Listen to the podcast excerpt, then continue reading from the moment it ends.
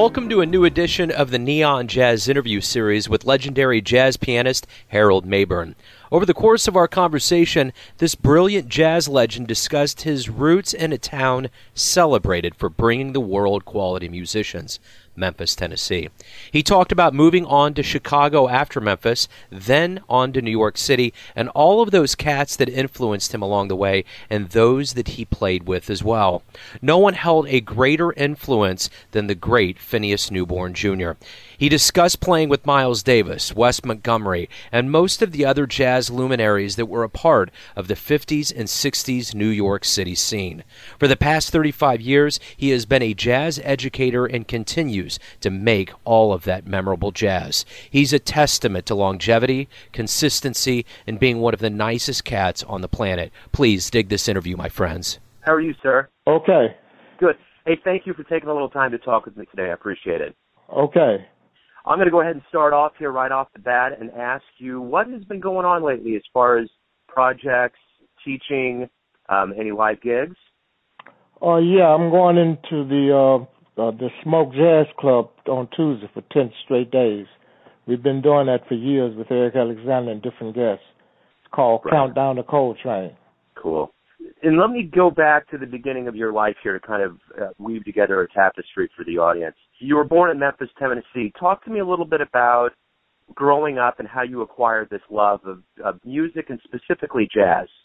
Well, I didn't. This sounds fun. I didn't acquire it. It acquired me. I'm self-taught. I started when I was 15 and a half years old. Okay. You know, I never studied piano, uh, had piano lessons and stuff like that. And uh one day I heard this little girl playing a song on on all the black keys and uh I don't know the real name, but all over the country it's called I Stuck My Dolly, D O L L Y in the mud. And she played it and I went and played it and uh and from there then uh Professor Matthew Garrett, who's Dee Dee Bridgewater's father, was our band director. You know, he he was a trumpet player and he taught me, Booker Little, Frank Strozier, Hank Crawford, Charles Lloyd, Louis Smith, Isaac Hayes, and a few others. And then he kinda persuaded me to try to see if I could learn how to play some chords on the piano. You know, and to this to this day, I don't know how it all happened. Well, I guess it's it's a gift from God.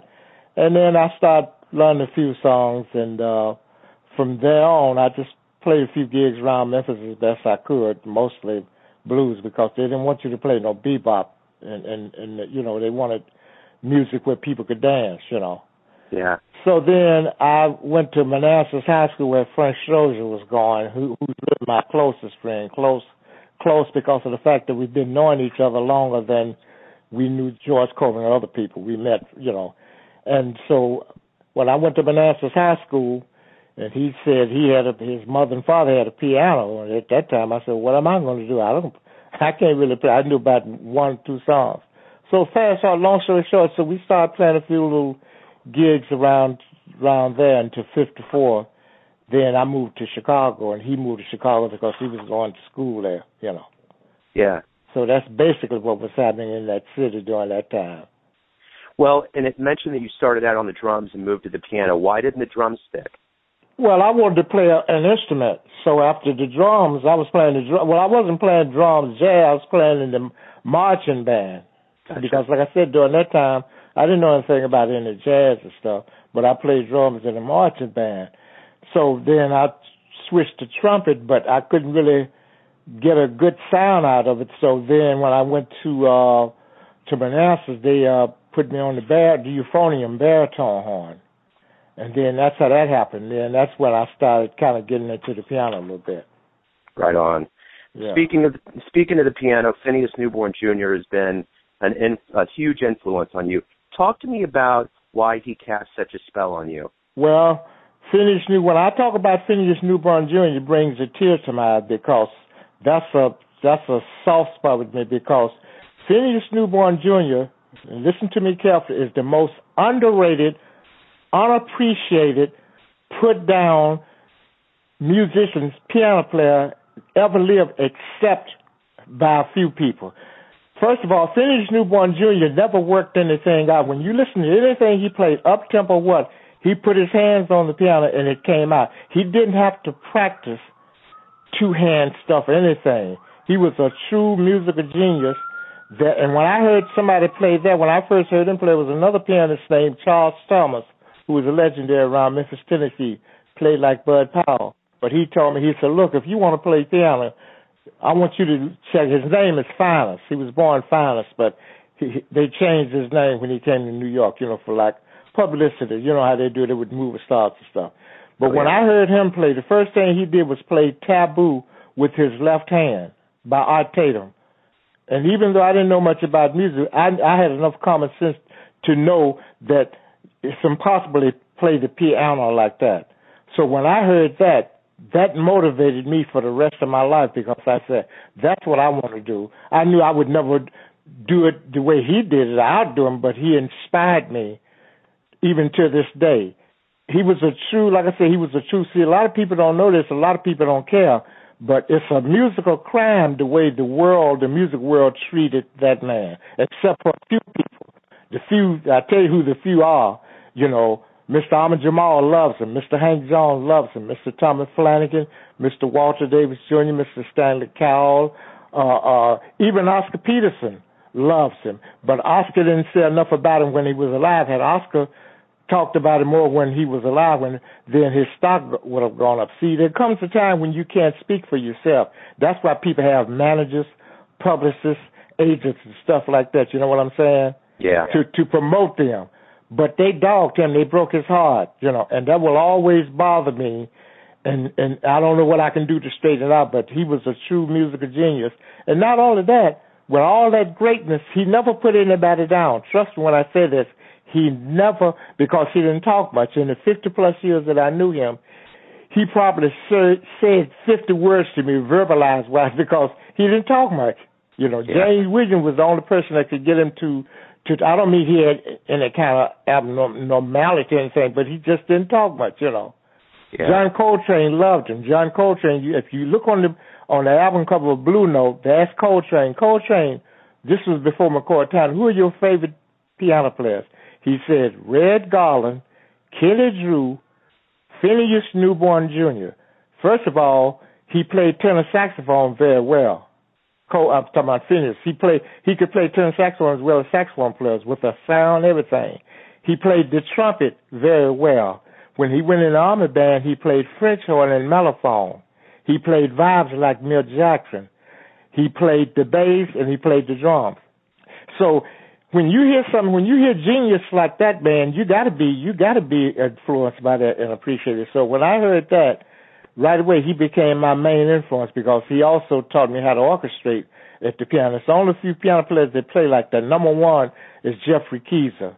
You know, Jeff is more like Phineas than anybody because of the way he orchestrates and the way he utilizes his left hand you know, with the contrary motion. Nobody plays contrary motion the way, in case you don't know what it is, if you do, contrary motion is the right hand going one way and the left hand going the other way. Yeah. He was a true, but here again, they dogged him. So if if you can do that to somebody like that, then hey, it's it's no it's no chance for for uh, normal regular people. You know. So when I moved to New York City, I mean not New York City, I'm getting ahead of myself. When I moved to Chicago, and I was able to be around and see Clifford Brown and all the great people. So when I came back to Memphis, I always called Phineas Jr. because he's a junior like I'm a junior. So he said, play something for me. And I played Daahoud. He said, what's that? He had never heard Clifford Brown. And I, I taught him Daahoud. So if you go back to his first record, he recorded it twice. I feel proud that I taught him Daahoud. That's how he learned how to play that song. But uh they really they really dogged him, man, you know. But wow. on a lighter note, uh and he was always consumed with music. Like he'd be at a club, and I'd, I'd say, "Hey, Junior, such and such," you know, ask to show me something, and he's gone to another club, sit in. He he was consumed with music. You know, he'd go from club to club, and he might go to another club. He'd be playing the drums. He might go to another club if they had some bass. He'd be playing that or the bass. You know, but uh, it was a healthy environment. You know believe it or not, it was more music going on then than now. It's, it's sad that there's no jazz in Memphis now. The only time you hear jazz is a college that called Rhodes College. They bring in people, but they, as far as I know, there's not one jazz club wow. in Memphis. And the history is, is is is deep rooted. First of all, you probably don't know this. Jimmy Lunceford, not you heard of him. Jimmy Lunceford started the jazz program at our school, Manassas High School, back in the 40s. Gerald Wilson was playing fourth trumpet. Uh, Dee Dee Bridgewater was born, like I said, in Memphis. Her name is Denise Garrett. She's born May 27, 1950. Her father was a trumpet player. Aretha Franklin, if you heard of her, was oh, born yeah. in Memphis, Tennessee, not Detroit. Bobby Lyle, a great pianist who they call smooth jazz, but he plays thing. He was born in Memphis, Tennessee. Morgan Freeman, a legendary drummer named Red Saunders, left in the 40s, moved to Chicago and became the house band of uh, Club DeLisa. There was a drummer named Richard Allen, we call him Pistol, left. He and Hank Crawford very close. Left and went to Motown, became the house drummer at Motown. That's Memphis, Tennessee. Naturally, you know about Booker T and MGs. Maurice White, Verdine White, you heard those guys. Earth, Wind, and Fire, that's Memphis, Tennessee. Kirk Whalum, when you hear Whitney Houston with all those songs, that's Memphis, Tennessee. Wow. That's that's the legacy, but people don't. But see, just so you know, people come and they think everything is okay. Memphis, Tennessee. See, I say Chicago is the most underrated city eh, in jazz, except for a few people, not naturally, like my little brother Herbie Hancock, who deserves everything, and Ruth Jones, who her name is Dinah Washington, Nat Cole, Milt Hinton. But Memphis, Tennessee, when it comes to Memphis, Tennessee musicians, we've been completely ostracized, cast aside, ignored, put down. I'm just telling you like it is, you know. They had to dig and scratch for George Coleman to get the NEA Jazz Master for 2015. They had to, some kind of petition. And I said, well, damn, when I first heard George Coleman in the 50s with Louis Smith playing Charlie Parker, I thought he was the jazz master then. So you see, we've really been cast aside, except yeah. for a few people. It's nothing I can do to correct it. It's up to the public and the powers that be to put some recognition, recognition on it. Booker Little died too young. He died at 23. Frank Strozier, the most unique alto saxophone player since Charlie Parker, he put the horn in the case and said, "Don't call me, I'll call you." He he's alive and well. I haven't spoken to him in about six years, but he got fed up. You see, so we've been completely ignored. But all of a sudden, all the saxophone players say, "Oh, where's Strozier, man? Oh, give me a break." You see, so I'm just throwing it out to you so you know the history of how Sure. we've been completely ignored. Absolutely. We've never gotten our just due. Yeah, and you should. Let me ask you this: Your move from Memphis to Chicago. Right. I I was going to the conservatory, but when I got there, my sister said the money's a little tight, but stay here and see what you can do, which was the greatest thing in the world for me because I got my my knowledge from the University of the Street. See, I tell people this is street music. You don't have to go to school. I've been teaching at a little school you probably heard of called William Paterson College. It's called Yes. William Paterson Uni- Well, I've been there 35 years come January 1. 35 straight years. And some of my students are Eric Alexander, Joe Farnsworth, Bill Stewart, Tyshawn Sorey, Roxy Coss, Freddie Hendrix, Peter Bernstein, Carl Allen. Those are all my ex-students. So, Wow. so what I did when I got to Chicago, I stayed there and I hung out, went to clubs. The guys embraced me, Andrew Hill, Hall Abrams. And that's how I really kind of got my, and, and Spike Lee's daddy, Bill Lee, who's a true, one of the true greatest all-around geniuses that ever lived. The only problem with Bill is that he wasn't born with a big sound on the bass and he always refused amplification so you could never hear what he was doing. But if you could hear but you can see his work through the movies spike lee's movies School Daze mo better blues and, and uh, do the right thing. Those are all his compositions that he arranged for a big orchestra so Right being in. Chicago, it really taught me really how to learn music, how to read music, play the big band and stuff. So when I moved to Chicago, you know, I was I was ready for the most part to to step out into the real world, so to speak. You know. And speaking of the real world, you go to New York City in '59. That had to be a heyday at the time. Yeah, that, well, I tell I tell all the students and friends when I came to New York, November twenty first, nineteen fifty nine, I had five thousand dollars in my pocket. Now, if you go back, I don't know how old you are, but if you ask your your parents what five thousand dollars was like like that, that was a lot of money. You was almost considered semi semi maybe not rich but well to do because the, the Sheraton hotels, those big hotels, were like fifty dollars a week. Yeah. So five thousand, you know, as a matter of fact, that was so long ago. The Ziploc freezer bags that we use every day, they weren't even on the market then. They were being tested. You wow. see, so I came to New York. So Cannonball Adderley, God bless him, rest his soul, he knew me from a group I was in Chicago called the MJT Plus Three. I don't know if you ever heard of that group with oh, Walter yeah. Perkins, Bob Cranshaw, Frank Strozier, Willie Thomas. Well, we sold 10,000 records, and that was a hit record in in in, in that time in, in uh, jazz. If you sold 10,000 records, so I had 5,000. I went to Birdland. So Cannonball Adderley said, "Hey, Big Hands, that's my nickname by certain people." He said, "You want a gig?" He was standing in front. I said, "Sure." So he took me down to Birdland. Pee Wee Marquette, the little guy, I call him little guy. I don't like to say midget, but the little guy. He he he always screened you. Where you going, Papa? Call a Papa. So Cannonball said, he's with me. He said, well, tell me something. This Birdland, you don't come walking down. Nobody know you down here. So I went in and Cannonball introduced me to Harry Sweets Edison, legendary trumpet player who was Frank Sinatra's favorite trumpet player. Frank wouldn't do a day that Sweet couldn't make it just to play the little stuff he wanted. You know, he was Billie Holiday's favorite trumpet player.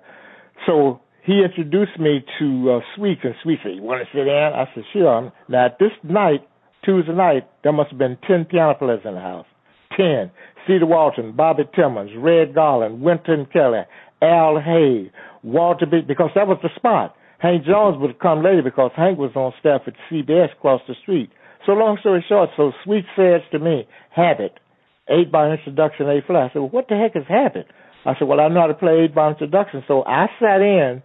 I, the song was called "Getting to Be a Habit with You" with by Harry Warren. I sat in from the second course I had is Sweet said, "You got the gig." So he had me on the spot because Tommy Flanagan was leaving the band to go with JJ. So I got in the band with Sweet. That was uh Elvin Jones, Gene Ramey, Sweet, Jimmy, Jimmy Forrest, and myself. So that was a great time because I came up with all the great piano players. Bar no, I mean all the great ones. And but everybody, like I said, treated me good because I didn't come there with an attitude. So they liked me. They would pull my coat certain things and call me, you know. Then we would get together and practice a lot. Me, Barry Harris, Chris Anderson, who's the blind harmonic genius that taught Herbie Hancock, and Joe Zawinul. That's the way the climate was then. And keep in mind here again, on the negative side, a lot of those guys were strung out and junkies, but that didn't phase us because we still had camaraderie. You know what I mean? Those guys Yeah. were, were more pure and hard than some of these so-called straight lifers that go to church every day. So I came in at the right time because I had a chance to be around all the great ones. Not some great ones now, but you're not going to outgreat them. That's what I'm saying. then we had the four younger guys. I call them the little big four. Herbie Hancock, Chick Corea, McCoy Tyner, Keith Jarrett. That's the next group. And those guys, even to this day, you're not going to outplay them either. Right. But here again, it was camaraderie because we were young, but we respected our elders. You see, and that's why I got over because I was well mannered. I knew the music. If I didn't know it, I would go home and learn it, or go buy the sheet music and learn it. But they they liked me because I knew the tunes. That's how I ended up playing with a lot of a lot of singers. Because after I did the day with Betty Carter inside Betty Carter, I started working at Birdland. Word kind of got around. Next thing I know, I was playing with ten different singers at Birdland throughout the years, including Johnny Hartman. That's how Coltrane got the idea to record with Johnny Hartman because we played opposite Coltrane at Birdland. Let me ask you this: In '63, you you had a stint with Miles Davis. What did you learn from somebody like Miles Davis? Oh, I learned a lot. The main thing I learned, and I used to tell Mulgrew Miller, rest his soul, I didn't understand it. I didn't know nothing about the modal sound, you know, with the clusters and all that, you know, the Yeah. stuff that he was doing, kind of that Bill Evans was doing with, you know, Miles, that that all that stuff. I didn't. I knew I could play, and Miles even said, "You sure can swing." I said, "Well, if I can swing, that's a compliment because Wynton Kelly is always one of my heroes." And I followed Wynton into the band, so that was the thing I took away from Miles how to play the clusters and the modal stuff. But we had six good weeks, you know, because when he called me, he didn't call me to say you got the gig forever. He said I need somebody to make the tour. Ron Carter talks about it on YouTube. If you go to Google, Ron talks about it. and He talks about who was in the band. So that's the thing I learned about learned from Miles about how to mainly how to play the modal stuff because it it seems so simple now. But Mulgrew Miller said, well, a lot of piano players didn't understand that concept then. But and I also learned how to present stuff, you know, how to present my music, you know, and that's what I tell a lot of the guys now. A lot of the guys, you go to the clubs and they got these extensive piano charts and they playing and they can't figure it out. And the folks can't figure it out and they want to know why. And I try to tell them, man, you got to put some of them charts down. You know, Mr. Ahmad Jamal, he's, he, Miles knew how great Ahmad Jamal was 70 years ago. That's one of the foremost greatest pianists that ever lived to this day. It's just unfortunate. I don't know if you know, he, he is since retired. Mr. Jamal has retired, you know. Yeah. But uh, those are the things I learned from Miles, and he always supported me. Even after I left the band, he would be very complimentary to me. So we had a wonderful time. We did six six weeks, and he he didn't miss one night. He came to the gig on time. Let's play some music, you know. So Yeah. so I've been blessed to have, uh, even though I know I still haven't got my just total just due, but that's another subject for another time. But you got to be strong. The, the thing I have going for me, I'm very strong with my emotion and with my mentality. I refuse to let the system get me down, you know, because it's not a this is not a, a easy job being in the jazz because you got a lot of jealousies, you know, in jazz. Well, just like in anything, you know. You know, Yeah. cats say one thing to your face, and the minute your back is turned, you know, like my dear friend Michael Dunn plays this song called "The Backstabber," you know, about O'Jays, you know. But uh, that was a very informative time for me to play with Miles. And then I left that and I went straight with J.J. Johnson. And uh, after that, I just went from gig to gig because I always promoted myself, you know. Absolutely. Well, another musician that you spent some quality time with was the great Wes Montgomery. Talk to me a little bit about those those years and those times with him. Well, that was probably the most challenging gig because of the fact that Wes Montgomery played everything and anything in any key. And here again, unlike me, Wes Montgomery couldn't read a note of music.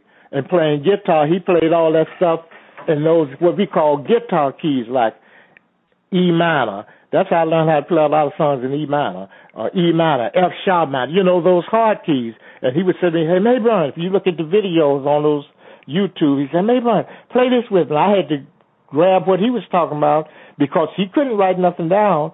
So that was great, and he treated me good. He paid me very well, and he he was a tremendous human being, man. He practiced all day. His only only unfortunate thing was he smoked cigarettes too much, and he didn't really watch his diet. You know what I mean? Mainly the cigarette. He didn't drink or no dope and nothing like that. But he just like I said, too much cigarettes. You know. But here again, we were we were working a lot, and his brother, we were very close, Buddy Montgomery. And what would happen that I would fly to one because none of them liked to fly then. But when Wes had those hit records, you know, Windy and all that stuff, that's how we end up in Europe.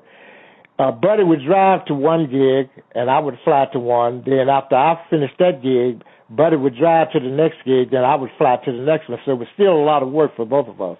But uh, like I say, uh, it's it's nothing really easy to explain about Wes except uh, he was a true genius great human being, and, and the music was very challenging. Swung, it made sense, you know. See, Sure. here again, not to be redundant, a lot of guys write hard. Guys say, was said, the guy really write hard, didn't he? He said, yeah, but why? Anybody can write hard, you know, but you want to write music that that the people can relate to. Yeah. And that's why we've been very successful, you know. Thank goodness to my ex-student, Eric Alexander. I've been with him over 20 years. I think I've made, all in all, I've probably been on a 100 record dates and CDs with Eric Alexander. And he's not doing it because he wants to do something for me. He he needs me because of the fact that my my main source of music is that I love to be an accompanist on the piano. See, comping is an art form. Everybody can't comp. You know, you can't just put your hand. So that's been my forte. So when I'm not there, they miss me and need me. You see, so I feel you know honored and flattered that uh, I, you know I've been able to add something to his career. You know. But that has to be ultimately satisfying to have a student for two decades that you play with on a regular basis. Oh, it is because at that time he never he didn't know what he was going to get. He you know because when he came to class, first of all I saw him as a diamond in the rough. Now I can't speak for the other teachers out there because we got some great teachers at William Paterson. They used to laugh at the school because they didn't know the school. William, where's that? Now they breaking the doors down trying to get in. But when he came, Professor Rufus Reid put him in my ensemble, and when I heard him play, I said to myself, "Boy, this this young man is an A student, you know." And what I did, I went out of my way to support him. He remembered that too. You know, I went out. I'm not saying the other teachers didn't. I went out of my way to support him because I knew there was something going on there. And I told him, learn all your standard songs and all the keys, and uh, go see George Coleman. He did. He took two lessons, and uh, the, as they say, the rest is history. We've been together 20 plus years. We've made so many records. Like I said, X, what tune is this from? He said, that's album such such. A lot of that. He know every song we played on every album. I can't remember. I know we recorded it. You know, he said, oh, that's from It's All in the Game. I said, oh, this way. And he's allowed me to to record my music with him. Uh, most of the stuff we play is because of the fact that I either wrote it or I arranged it for him. You know, I said, well, let's play this standard this way. You know, so that's why I said we're doing the the uh, the, the Coltrane countdown. We've done that five straight years. You know, so I check in the hotel for at least six days because to play ten straight days and come home because I don't drive a car, come all the way to Brooklyn. That's a bit much as my, at my age, you know, and then it might get cold. So I'm looking forward to it. But he's been a he's by far my best student that I ever taught at that school. Well, you've been there 35 years. Tell me what your teaching philosophy is. My teaching philosophy is I'm glad you asked that. See, I don't get to school and say, what can I do? When I get on the, I have a bus ride. Once I get to Port Authority, about 45 minutes.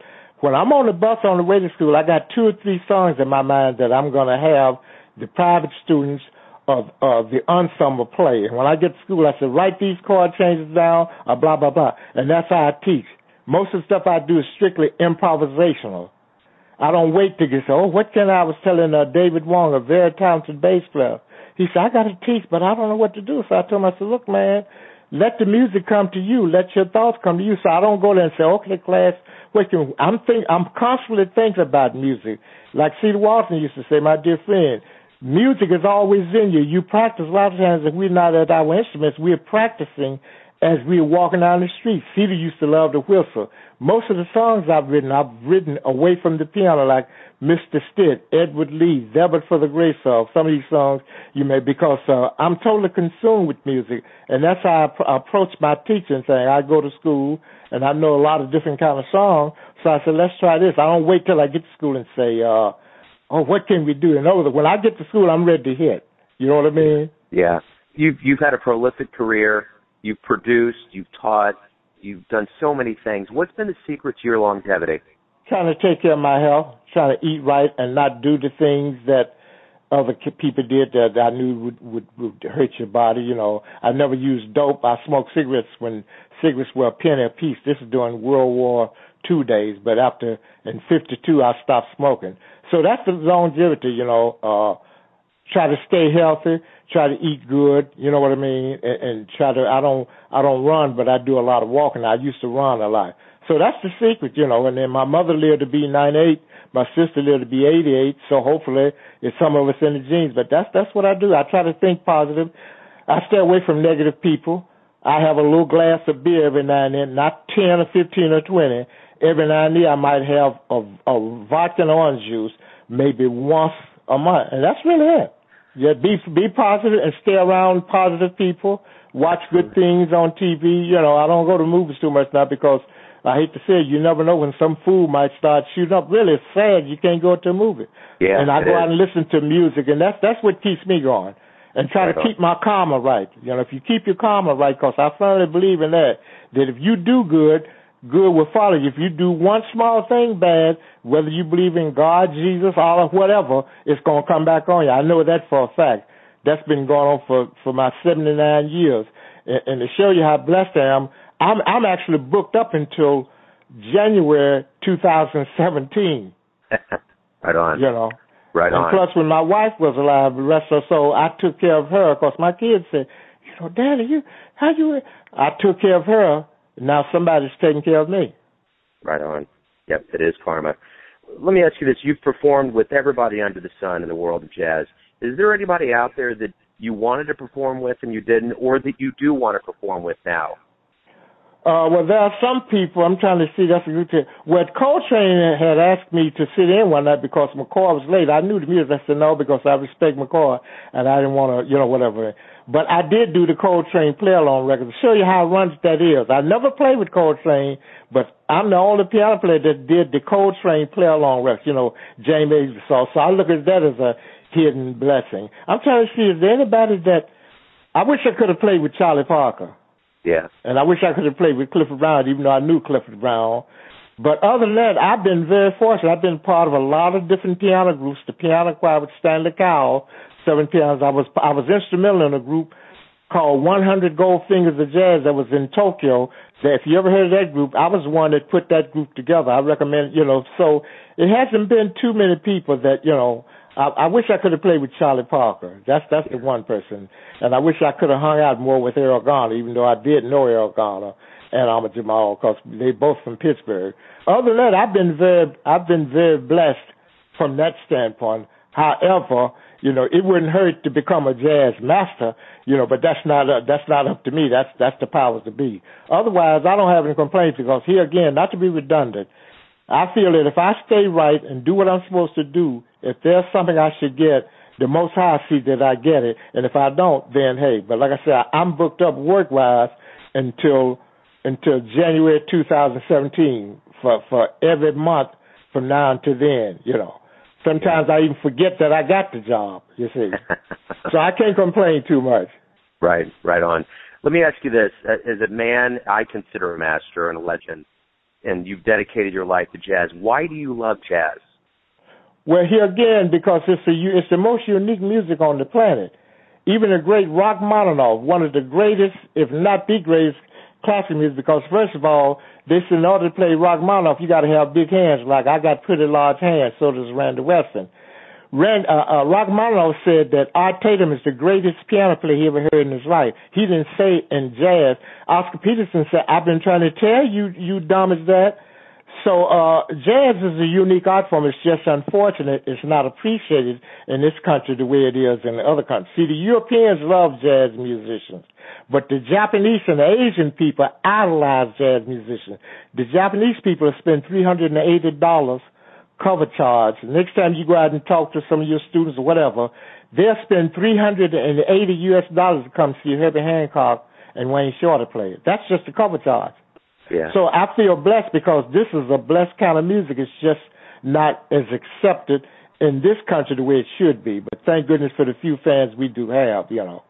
Yeah, so here absolutely. again, like I said, I'm blessed because I didn't choose the music; it chose me. I think we all are born with some kind of talents that we can do, but it's up to us to know what it is. And when it comes, you might get a little sprinkle of it. You got to grab on. You know what I mean? Yeah. So once I found out I could play that one little song, I just took it from there.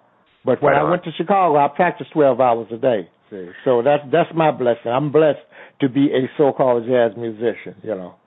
And I have Well- a new CD out. I don't know if you aware of it. It's called Afro Blue with five singers.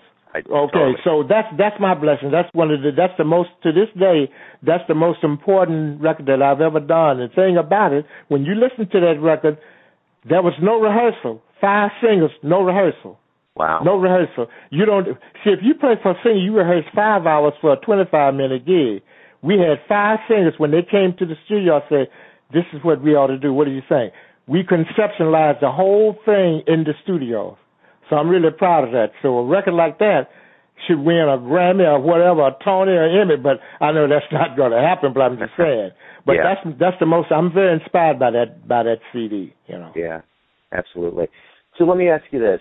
When the children of the future open up the proverbial jazz book and they flip through the pages and they come to you, legendary jazz pianist Harold Mabern, what do you want them to know about you? What mark do you want to leave on the pages of jazz history? Well, I guess you can say I, he did the best he could with what he had.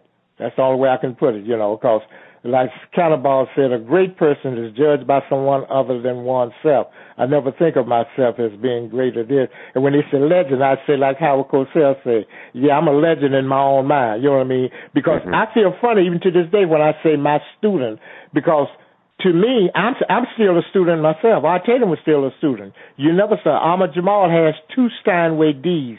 Two. You the day you stop being a student, you might as well just go crawl in a hole and do something. So, just just that's the only thing I can say. I did the best I could with what I had. Right on. That's the perfect way, I think, to wrap everything up. Harold, thank you for opening Thank you. up. Thanks for listening and tuning in to yet another Neon Jazz interview, where we give you a bit of insight into the finest players in New York, Kansas City, and spots all over America, giving fans all that jazz. And thanks to Harold for his class, his grace, extensive jazz catalog, and a vault of great stories. If you want to hear more interviews, go to Famous Interviews with Joe Dimino on the iTunes Store or visit the neonjazz.blogspot.com for all things neon jazz. Until next time, enjoy the music, my friends.